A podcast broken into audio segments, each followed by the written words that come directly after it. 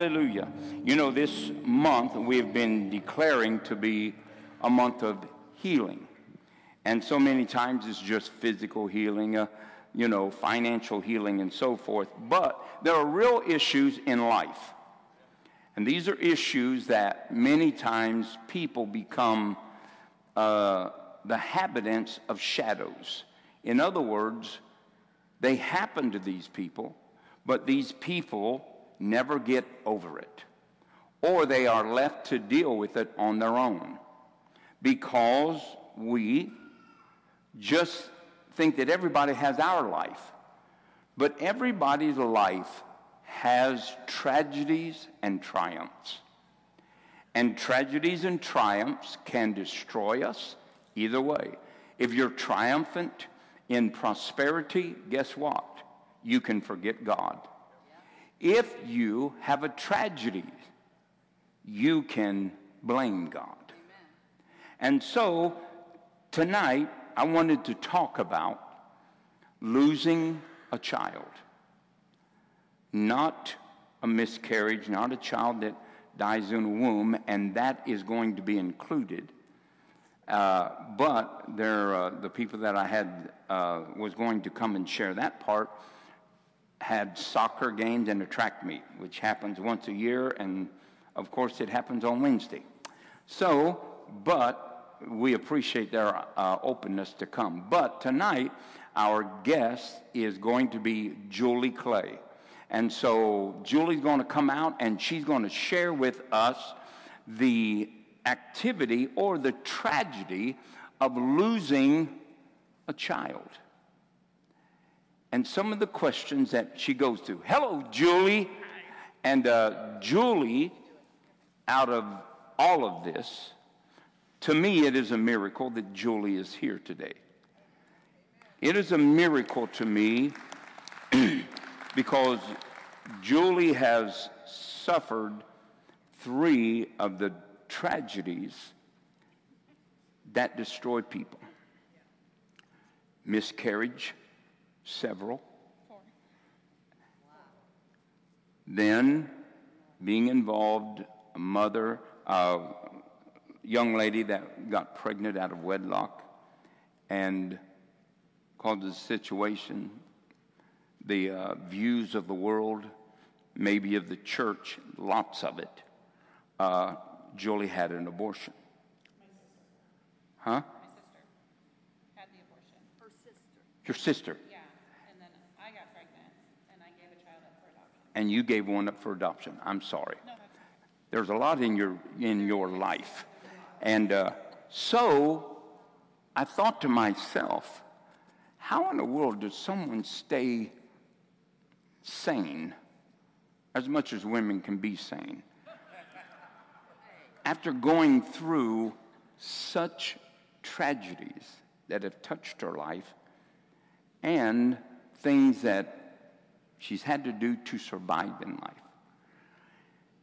And I really wondered, but in all of this, Julie has uh, become a counselor.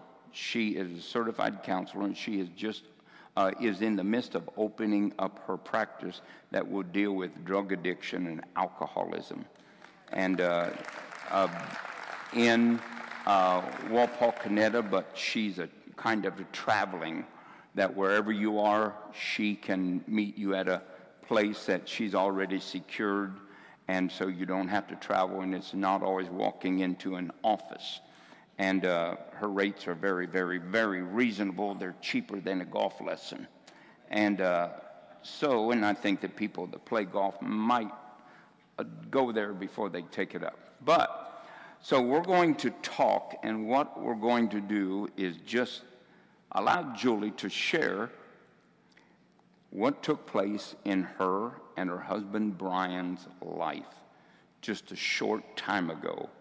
And as she shares this, then we will begin to talk. We aren't going to be able to be a cure all in one service. The cure all is trusting Christ. And no matter what we say, if it's not touched by God, it's simply words. So, Julie, You can take it from there. Well, you just summed it up rather nicely. Oh, yeah, well, uh, Um, gosh, many of you, maybe not, I don't know. Um, my husband and I have known each other for 20 years. Um, in high school, we met, we were in show choir together, and we actually um, had two one night stands a year apart, and the second one we ended up getting pregnant. Um, and at that point, um, he chose not to talk to me, and we didn't talk for nine years. And when I got pregnant, um, I was coming here, and my dad was here. My uh, my mom was going to a different church, and it was through a lot of prayer. Um, I was so alone during that time. Uh, I had nobody to talk to, so I talked to God, and I prayed, and I prayed about what I was supposed to do. Um, when I was in high school, my sister had an abortion, and I found out about it uh, about a year later, and um, I was shocked that it had happened. And I was, um, I found, pa- I w- I'm Snoopy. I like to go through people's stuff, and she was at college, and I went through her desk um, in her bedroom, and the paperwork was there. And um, at first, I read it, and I was like, "What the heck is this?" And then realized it, and I was, you know, I was a sophomore, I think, in high school at this point, um, which now I realize is super young, but at the time I thought I was pretty, pretty adulty, if that's a word. And I called her. I did not handle it well. Um, and I was like, Is this true? What is going on?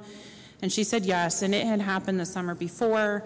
And I remember, I remember when it happened because I remember my mom babying her, um, and I thought she was just having cramps and having a period. And I was like, "You never treat me like that when I'm, you know, going through that." And I remember being a little, um, a little teenage person. I wasn't very nice, I don't think. And and so when I got pregnant, um, you know, I knew that I wasn't going to have an abortion. That wasn't something I personally uh, felt was right for me, but I didn't know what I was going to do. Um, my husband went and talked to me. Um, I wrote him a letter. I went to his house. Um, I sat across from him and I said, I just want to talk to you. And he just kind of stared at me while he was eating pizza on the couch and he didn't say a word. And I was like, okay, well, I left. And um, my mom didn't talk to me for three months. God love her. She didn't know what to do. I lived there. So I was very, very alone during that time. And I, so I prayed. And it really felt like God led me to um, give her up for adoption. And it was just through God. Um, I, I love kids, I love being a mom, um, but it wasn't that time in my life where I could do that. And so I found a Christian adoption agency in Toledo. Um, I got to pick the parents, and um, we have an amazing relationship now. She is still in my life. Um, actually, when we had all the kids dedicated, she was here, and Pastor and Pastor Phyllis got to dedicate our oldest. Um, but a long story short, I had an open adoption, and so I've known my daughter all of her life. And in the last, um, well, two years since Caleb was born, she came back into our lives.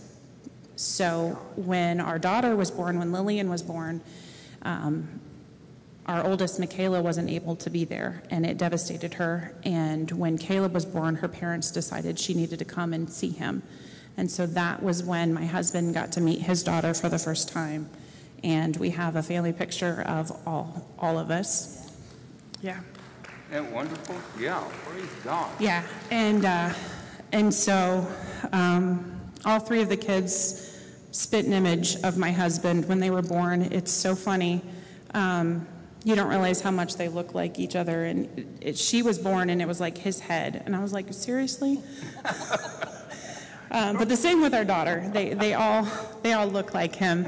Uh, when they were born, but the fact that she's in our lives is is because of Caleb, is because of our son, and so that is a huge blessing. Um, so then, uh, fast forward nine years, um, I was getting my master's in Illinois, and I got a phone call from from my husband Brian, and I was like, I don't, or no, he contacted me through Facebook, and I, I was like, What do you want? I haven't talked to you in nine years. Um, you got a lot of talking to do, is kind of what I said. And so we had a lot of conversations, and I, I ended up falling in love with him. And I remember waking up one morning and thinking, my parents are going to kill me. I fell in love with the one guy that they uh, would probably not want me to ever marry. Um, but there was a lot of healing through that. And then uh, when we got married, um, we struggled having children. Uh, I had two miscarriages before Lillian, and and so um, it's if you've never had a miscarriage, it's one of those things that just the first one they say it's okay, you know, you'll get pregnant right away, and then the second one, it's just it's devastating, and the process of the whole after effects. Um, it's just gut wrenching. I, I, don't ever want anybody to ever have to experience that. Uh, and so when we had Lillian, um, it was just like, okay, we got this, we can do this. We're, you know, I, my husband and I never planned any of our children. Um, we just tend to look at each other and get pregnant, and um, and so when Lillian finally got here, you know, we were like, thank you God, this is, you know, we're gonna, you know, have another one, and then we had another miscarriage after that. And um, at that point in my life, I was like, maybe I'm just not supposed to have any more kids. And um, we had one of them was tested, and it was a boy, and, and we named him Jeffrey from after my dad. And um, and so we're like, maybe I'm just not supposed to have any sons. Maybe I can't have boys. You know, these are all thoughts that that the devil was trying to put into my head. And um, so, you know, we're like, okay, we're going to try this one more time. Um, well, we didn't actually, anyway. Uh, we, we got pregnant again, and it was a boy. And so um, for me, through the whole process, I found out I have a blood clotting disorder. And so that's something that um, hinders me from, from keeping a child. So it, it's really hard for me to keep a pregnancy once I get pregnant. And so there's a lot that I have to do. And so, you know, you do all the things that you're supposed to do, you do all that, that the doctors tell you to do. And then, um, you know, um, all of our children were born on Wednesdays because that's the day the doctor, my doctor, um, delivered babies. And so um, it just so happened that, you know, we had Caleb and it was a Wednesday morning and he came into this world and it was 5.30 a.m. Um, and the doctor made it. Um, with Lillian, she came pretty much as she was coming out and she was 10 minutes before Caleb got there. So that was a relief that she actually showed up to this one. But the same doctor who delivered our very first one, Michaela, delivered our very last one as well. And so she, um, I was one of the first um, births that she actually did and one of the last. So I was the beginning of her career and the last. And so when, when Caleb was born, um, it was just such a, a, relief. My husband really wanted a son. And, um, and he got his baby boy, and, and he looked just like his daddy. Um, and uh, yeah, sorry. And he was always happy. Um, he was always laughing. Uh, he barely slept, um, which I thought was really odd, but uh, he slept through the night after like a couple of weeks. And, but he was awake and he was always happy and, and just, he had a, an infectious laugh. Uh, and um, he said, Mama, twice. Uh, it was in the middle of the night, and uh, I woke up to feed him, and I walked in, and he looked at me, and he had this look like just, it was like another all-knowing look. It was, it was kind of, kind of took me back, and he just looked at me, and he smiled, and he said, Mama. And uh, so that was, that's something I'll never forget. Um, and then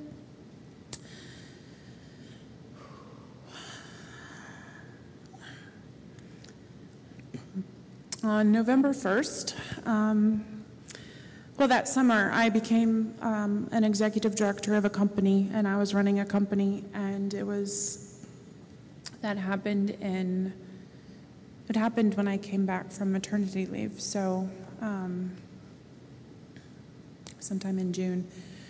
So I was working a lot, and I got to bring him. Um, I got to bring him to work with me because I said that's a condition of me um, coming to work because I knew that my plan was to go down to part time and spend more time with my children. On the flip side, I got a, a raise and a promotion, and I went to work more. Um, but I brought my son with me, so he got to come with me, and he was at work with me. Um, I think two days a week is I got to bring him and he got to be with me. So I got to spend some time with him. Uh, but on November 1st, I was in the middle of doing an assessment. And two hours before that, uh, my phone had broken. And I could get calls, um, but I couldn't turn my phone on. It was a black screen, and I couldn't see anything, and I couldn't make it work. Uh, and uh, my cell phone rang, the office phone rang, and then my cell phone rang again, and then I got a knock on the door saying I needed to talk to my husband, uh, that there was an emergency. And I was finishing an assessment, and I was like, okay. So I called, and, and all I remember is that um, Caleb's not breathing. You need to get to the hospital. And so I yelled down the hall, and I said, I got to go. Caleb's not breathing.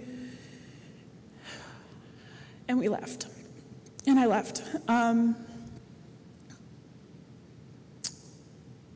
you never know how fast your car can drive until you're in that situation and thank God I didn't get pulled over. Uh, but I didn't know where to go, and I didn't have a cell phone. And so I, I was in Sidney and I drove to the babysitters. He was at the sitters when this happened. And um, he just was in his car seat and he just she looked at him and he wasn't breathing and so she did cpr on him and she started cpr and thankfully my daughter was asleep during all of this she did not see any of this um, and so she was sleeping uh, and the squad got there they started working on him they took him to the hospital I went to the sitters and I was like, I don't know where to go. And she told me what hospital to go to. And we ended up in St. Rita's. Um, in the emergency room, and um, it's the biggest emergency room I've ever seen. Typically, you're in a little closet when you go, um, but uh, there was every person I think working was working on my son. And uh, um, he didn't start breathing on his own until he got to the hospital. And then um, they worked on him. Um, they got him stabilized, quote unquote. And when they were at the hospital, um, Pastor Kylan came and, and prayed for us. Um, you called me. Um, and ironically, I think you were four floors above me when during all that. Um, so I got to talk to you. My mother was in Washington, D.C. on a trip, and so she was trying to figure out how to come home. Um, and um, they care flighted him from Lima to Columbus. And uh, that was hard because my husband was had to go in the helicopter and I had to drive to Columbus. So my in-laws took us to Columbus, uh, took me to Columbus, and um, my father-in-law drove and he drove the speed limit. And I kept thinking, you can go a little faster, it'll be okay. um, but we got there, and um, they worked on him all night. Um, I didn't have a cell phone to talk to anybody. I had my iPad, and so um, there is a group of, of women that I'm really close to here at the church, and so we had a a text um, where I was keeping them updated, and they were praying. Um, and every few hours, they came in and told us what was wrong. And uh, it just kept getting worse. You never know what a child can go through until you're in that. And each time it was, um, he was bleeding. Um, there was lungs, there was water and lungs everywhere, or not lungs, water all over his body. He was retaining water. Um, and they did everything they possibly could. And uh, then at 5:30, them, on the second, he coded, and I had to physically tell them that I. I had to physically say I did not want them to resuscitate my son. Yeah, sorry. Um, I had to physically tell them that I did not want them to resuscitate him. Because when he coded, they will do everything in their power to bring him back. And so um, it was one of those moments where, you know, what kind of person says, please don't bring him back? but I couldn't I couldn't do that to him. He had I don't know how in depth you want me to go. I'm sorry. Um, he had so many holes in his body from the needles and trying to keep him going and try to keep him alive. And he um, he had no. They they put a ton of things on his head to to make sure he didn't have any brain activity, because that was um, that was one of the final things they did to make sure there was nothing there. And he he didn't. He was he was there was no activity there for for quite a few hours before he had coded and that was to me that's one of those moments of what you know as his mom like you never want to have to say that about to your child. And you never want to have to say please don't. Please just let him go. Um, and i just wanted to hold him. And so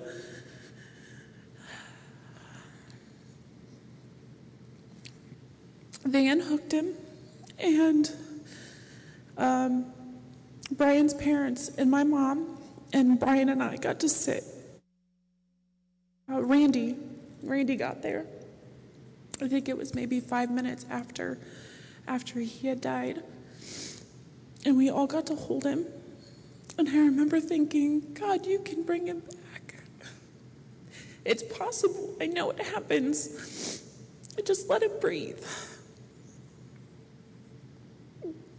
But he didn't. He didn't breathe anymore. And,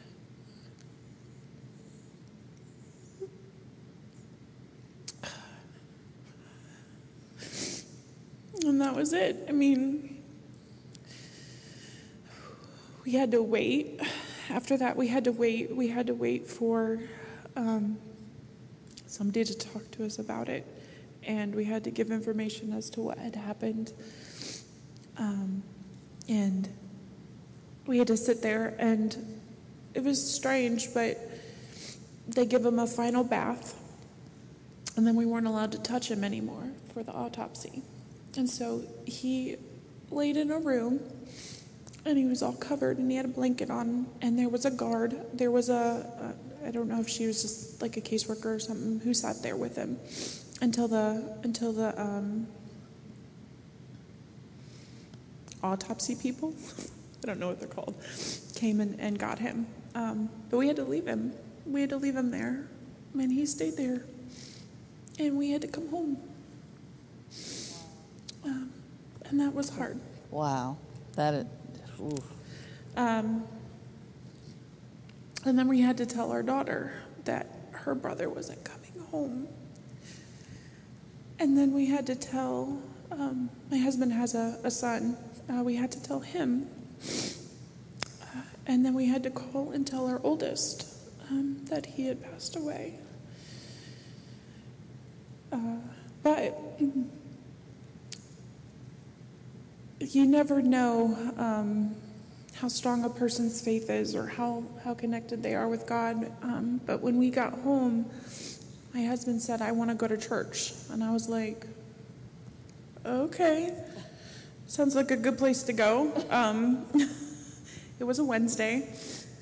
Um, we didn't go that night. Uh, we had a lot of people that were coming o- that came over, and uh, but um, you always fear. You always hear those stories about how couples don't make it through Right. the loss of Right. a child and how um, it tears them apart and how they they get separated. And I just I knew that night that and we talked about it that late that we weren't going to let this tear us apart.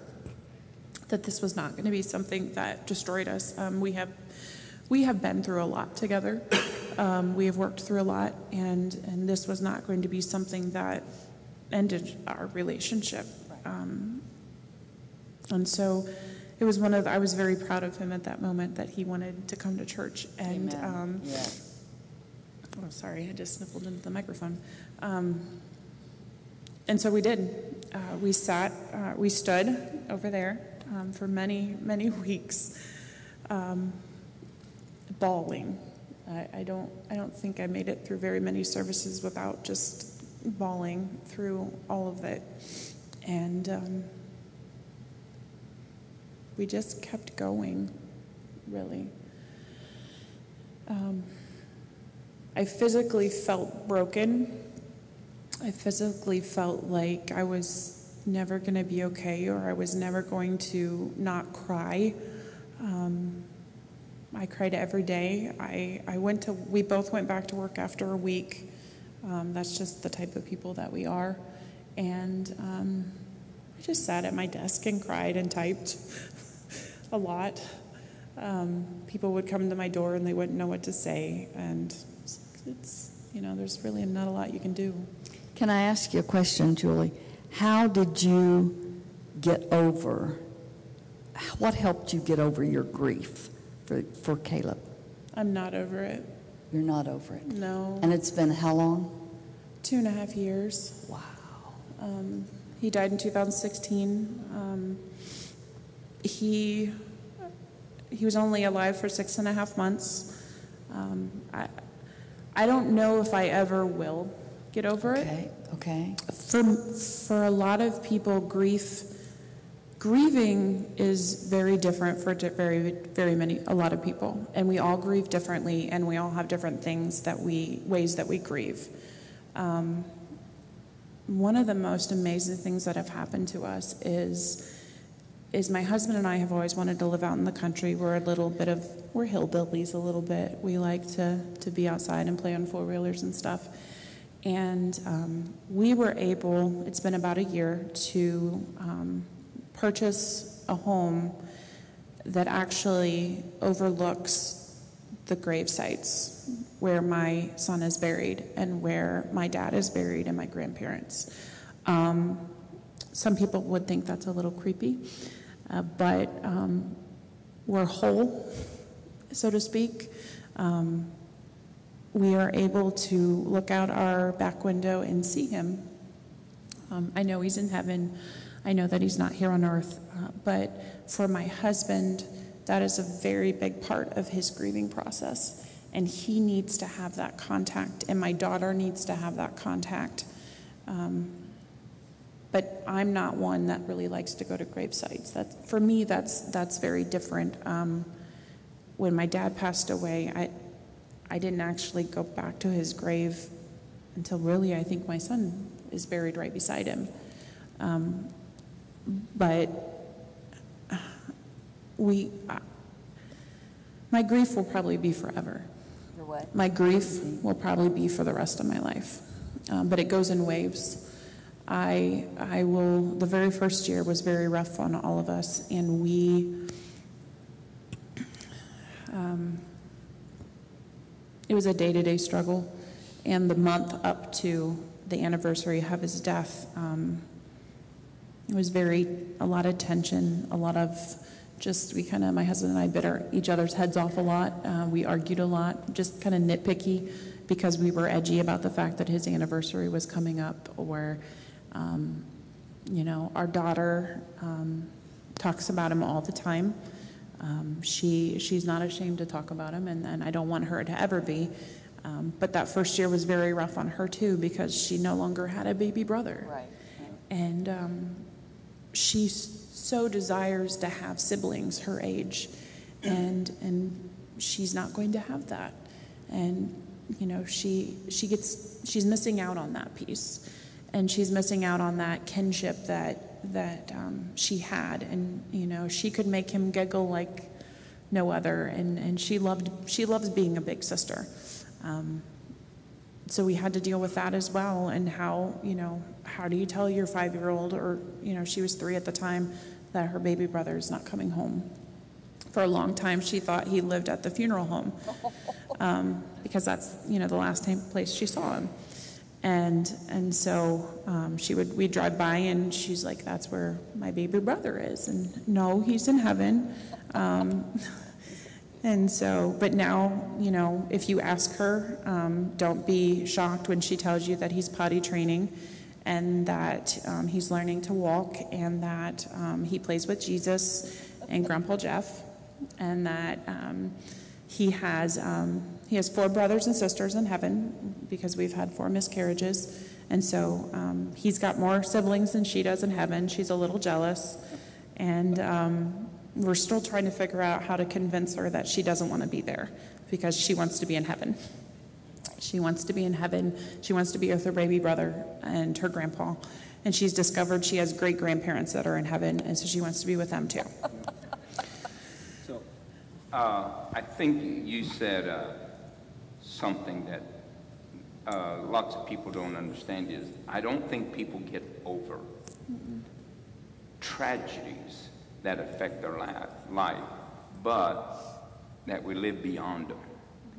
It's not that they are not a foundational stone that's been laid in there for whatever reason, but that we can't remove that stone, but we can live beyond it. We can build on it, but it's something that has been a part of our life. And uh, I talk to people that, you know, have lost children through suicide or whatever, and it's 50 years later, and they tell me the story, and they begin to weep like it was yesterday. And so I don't think that people ever get over things. We just, some way, in the coping mechanism, in the strength of God, we get healed and we live beyond it.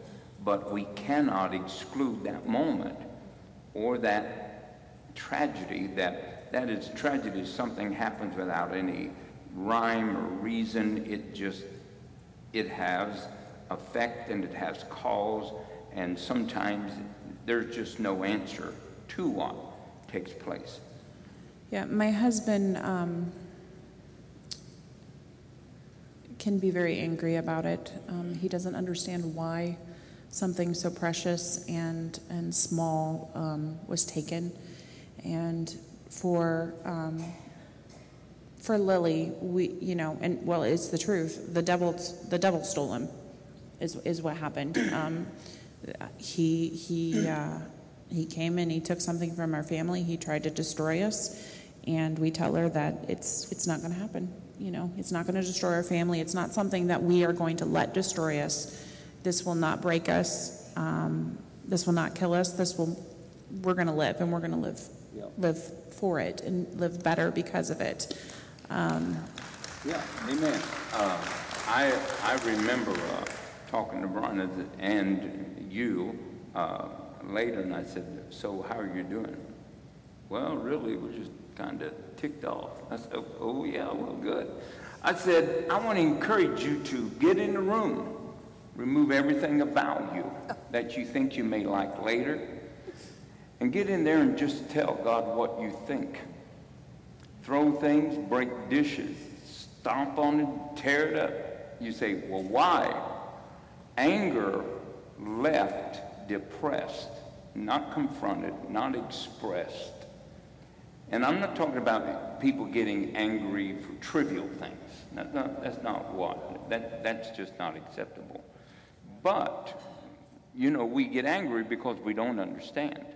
I said, so why don't you get in a, a room and get a, everything you want out of there and everything you don't want, just use as uh, expressions of your anger and say, you know, God, look, I, I don't hate you. I, I'm not against you, but I just am flat mad. And I don't understand what went on.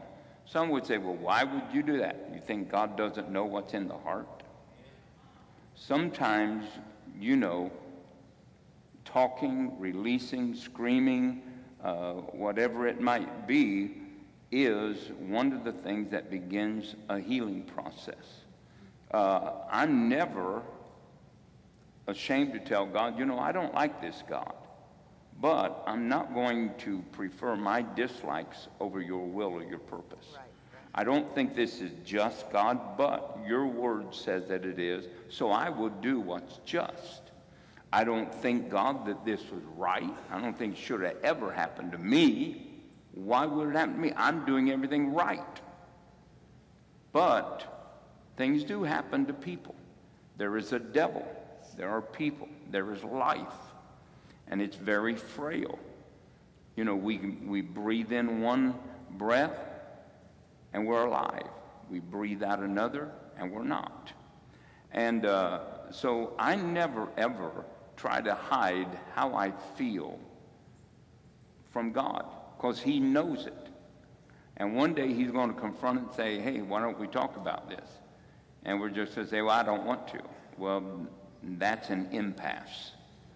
So, but uh, I don't know if you ever did that, but I'm sure if you did, you re- have to replace stuff. But uh, it is just sometimes talking, not only to people, and uh, sometimes people, when they talk, they aren't asking us to fix it. Right, They're just asking us to hear it. It's like water that is flowing through a pipe. If you keep it flowing pretty soon without, you know, talking about, you know, corrosions and all those, pretty soon the pipe cleanses itself. And all of the dirt that was in the water begins to flow out. And a lot of times, you know, we can talk to people, let it flow out, get it out of your system. Not that, again, not that you erase it, it's just that it is a way that we can get this out of us so that we can, you know, the Bible tells us that we speak with the abundance of our heart. And if your heart is overwhelmed with an issue, then it begins to taint everything Yeah. that is in your heart your faith, your love for others, your service. You, you know, it begins to taint it all.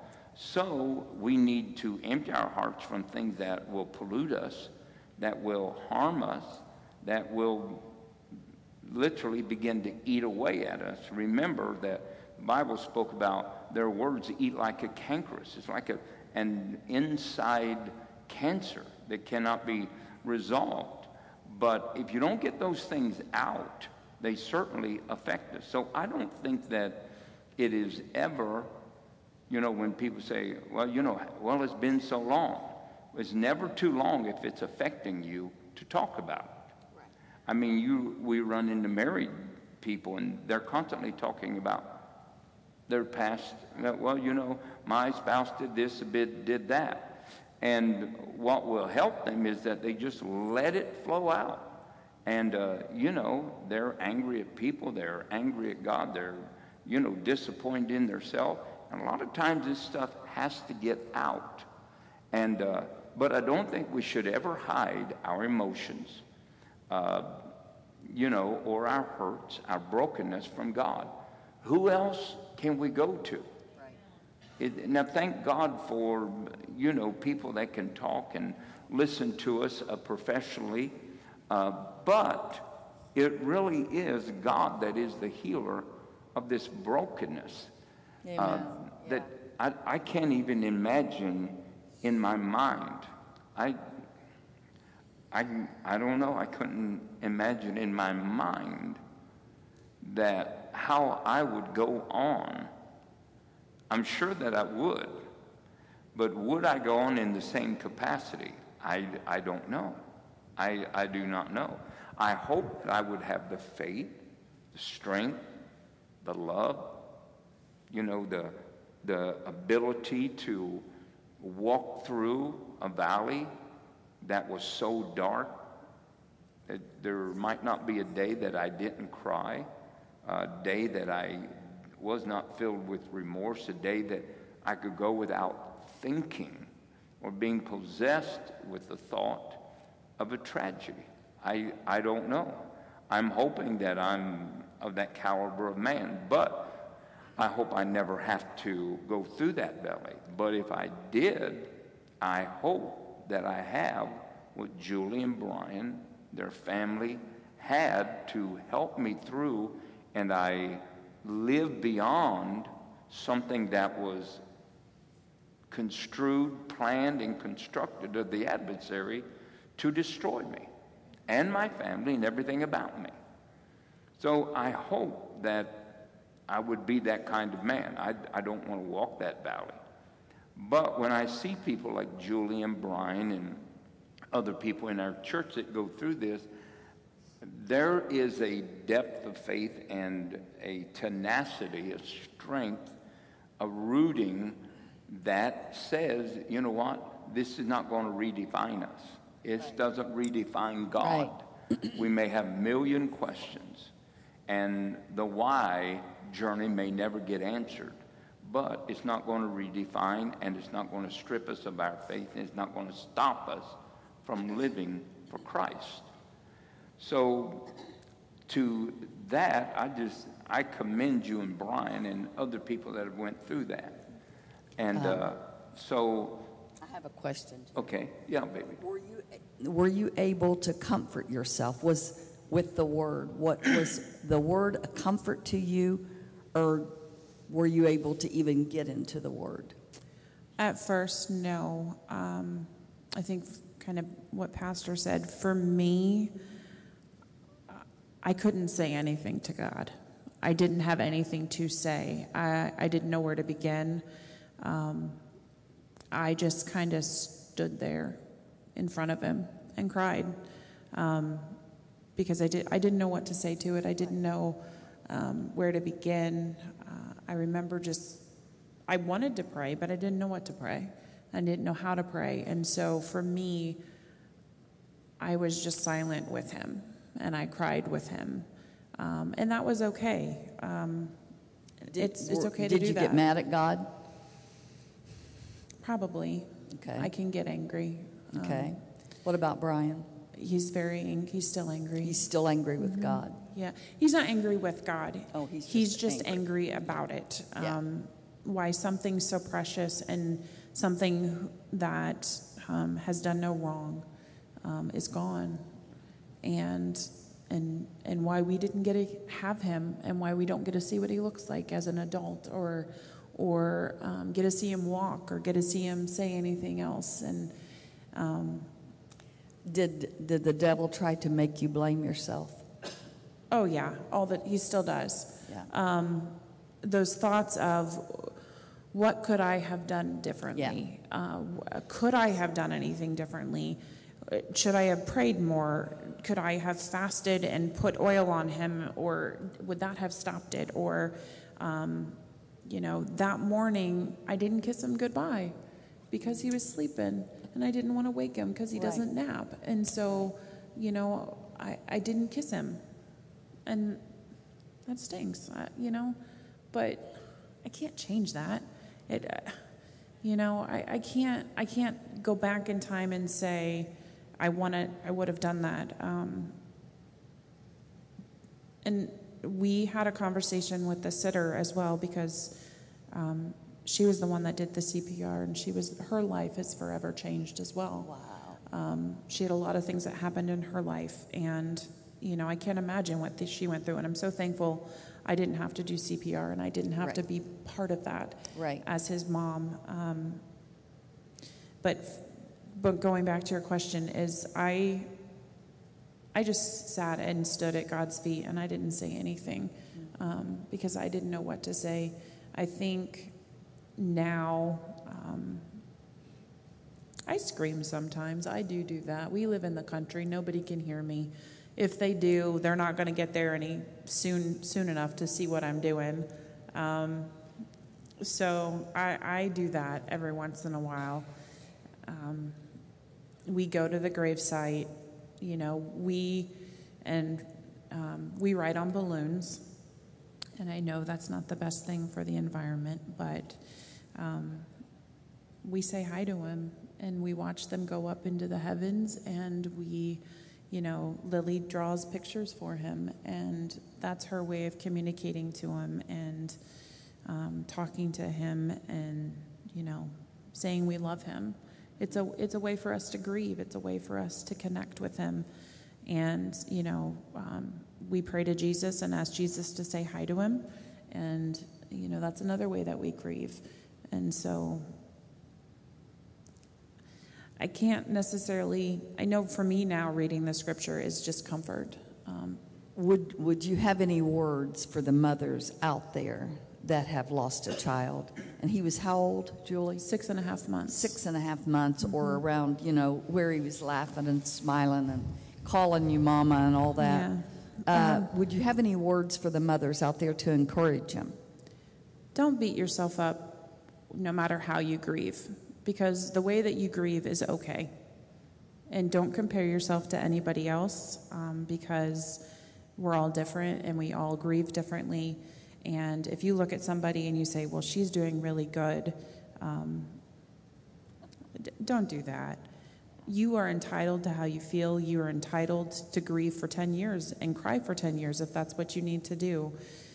And, and there's nothing we can do to change the situation. There's nothing that we can do to make it undone, if that makes sense. Um, we can't change this. We can't, we can't bring our children back.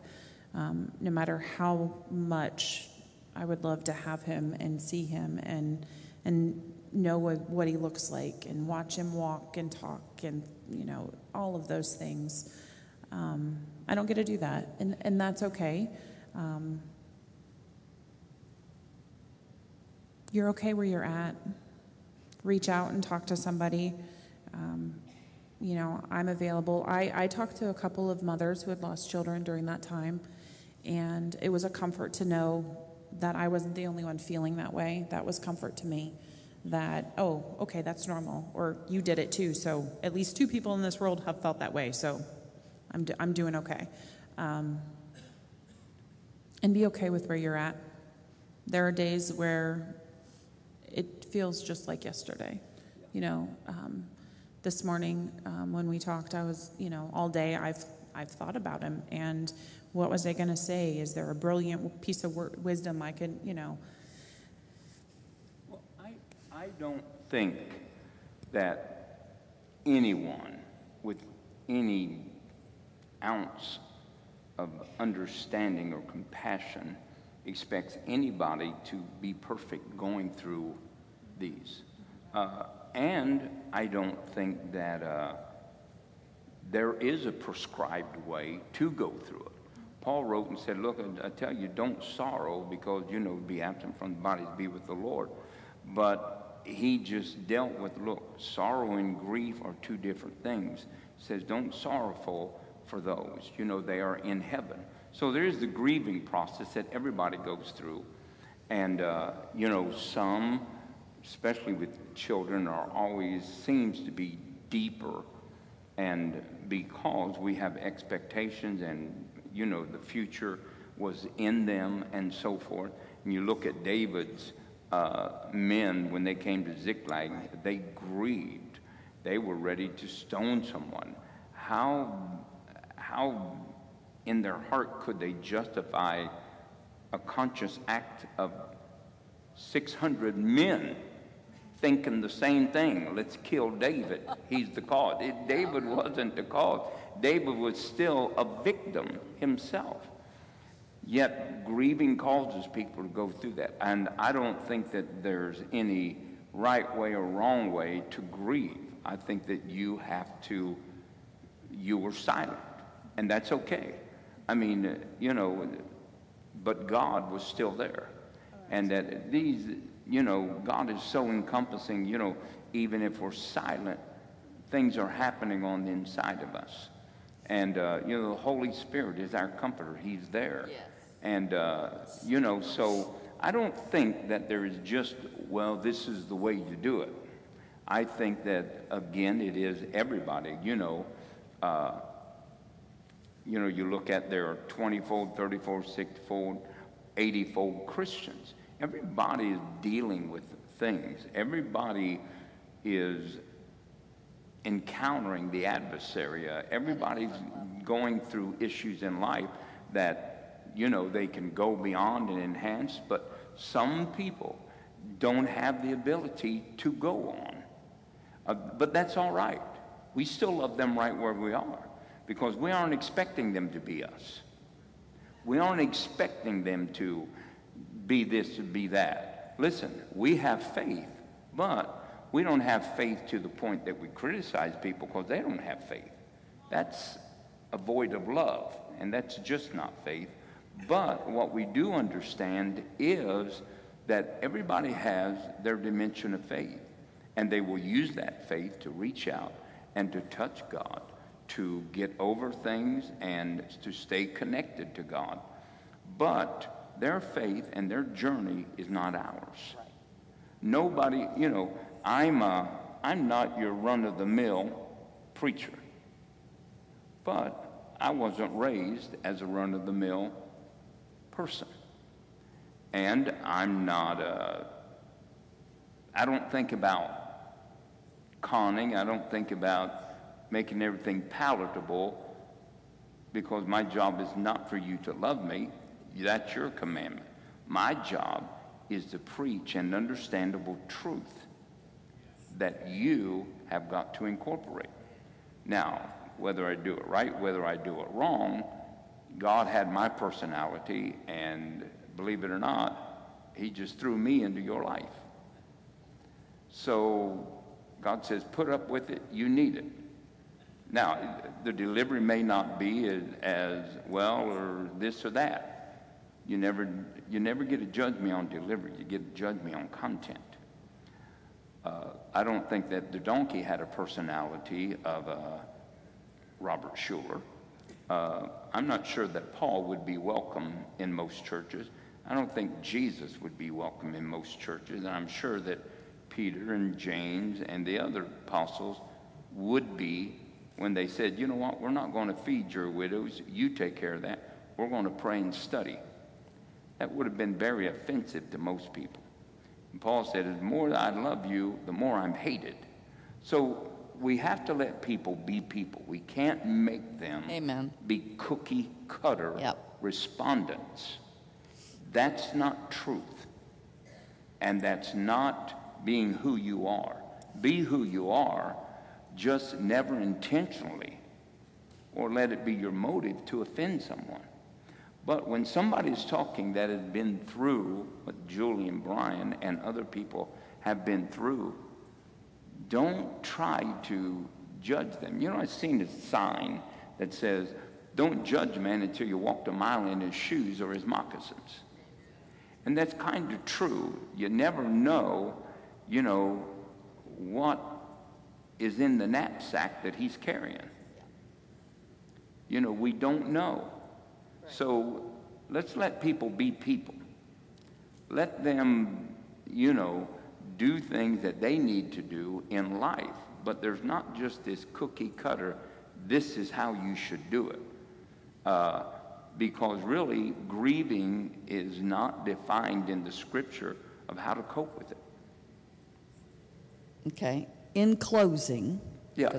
okay, tell us. Uh, I, I hate to say this, but I don't know what to say to people when they've lost a child. So, in closing, tell me what is bad and what is good, because I never know what to say. Because you don't want to hurt them. You understand, right? I, And- oh yeah, yeah. See, because they go through it. Um, I don't think there's necessarily. I could probably do a whole list of things. Don't don't say this, but everybody's different. Uh, so, what I may think, you really just said that to me. Seriously, um, somebody else may. That's what they need to hear. So, I, there's not really any right or wrong thing to say other than I'm praying for you. Um, what can I do to help? Okay. Um, do you need anything? Um, we had, um, I don't even know who it was, somebody put together a meal train and um, brought food to our house. We didn't That's have to great. cook. A meal, a meal thing. Um, that was something we needed um, because we couldn't we couldn't do anything. We couldn't. We didn't really know how to function. We just kind of existed for a while. So that was very helpful, and that lasted, um, I think, about a month after. Um, Wow. Yeah, for about a month. That's so that was that was Yeah. a blessing. Um, you know, just ask them what you can do if you can do anything. You Okay. know, tell them I don't really know what to say, Yeah, but I'm okay. here, and if you want to talk, you can. If not, I'll sit beside you. Yeah, it's okay. that's good. That's a good word. Good word. I think sometimes that people think they have to have the answers. It's, it's not always that. Uh, I think it's just being there. And when something happens, everybody's there. But as time goes on, few people are there. I know. And so when we're involved in something, a tragedy or something of that nature, realize we have to be committed as believers for the long run. And, uh, you know, six months down the road is still not. Two and a half years yesterday. down the road is still not too long a period to still reach out. I'm praying. Hey, I was thinking of you guys today. You know, I'm believing God for, you know, uh, strength. I'm lifting you up. Those things are still needed because, as she said, they're living beyond it. And so life still needs help and uh, all of that. And it, it can quickly suck you back into it, uh, even though you think you're beyond it or you're over it. So uh, I think that the long term caring one for another is far more important than just the show of support or care at that time. the people who remember his birthday and uh, reach out on his birthday, and the people who remember uh, the day he died, um, that says more to me when they send me a text, say, "Hey, just thinking of you and him. It was his birthday. He would have been, you know, three. Um, or, hey, you know, this is the day your life changed. You know, that for me is I will be your friend until the day we're in heaven together. Wow, kind that's of great. thing. Because one thing we have to understand, death is not end. We are encompassed about this great cloud of witness. There's no sense in talking about people that like they've never existed or like they don't exist. Yeah.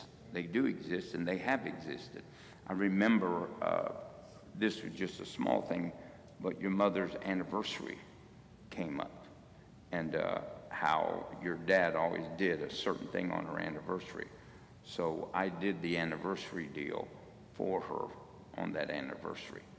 Uh, those things are things that we all can do to people when we're mindful of them. And so we need to, uh, the long term care uh, is more impactful than the short term care.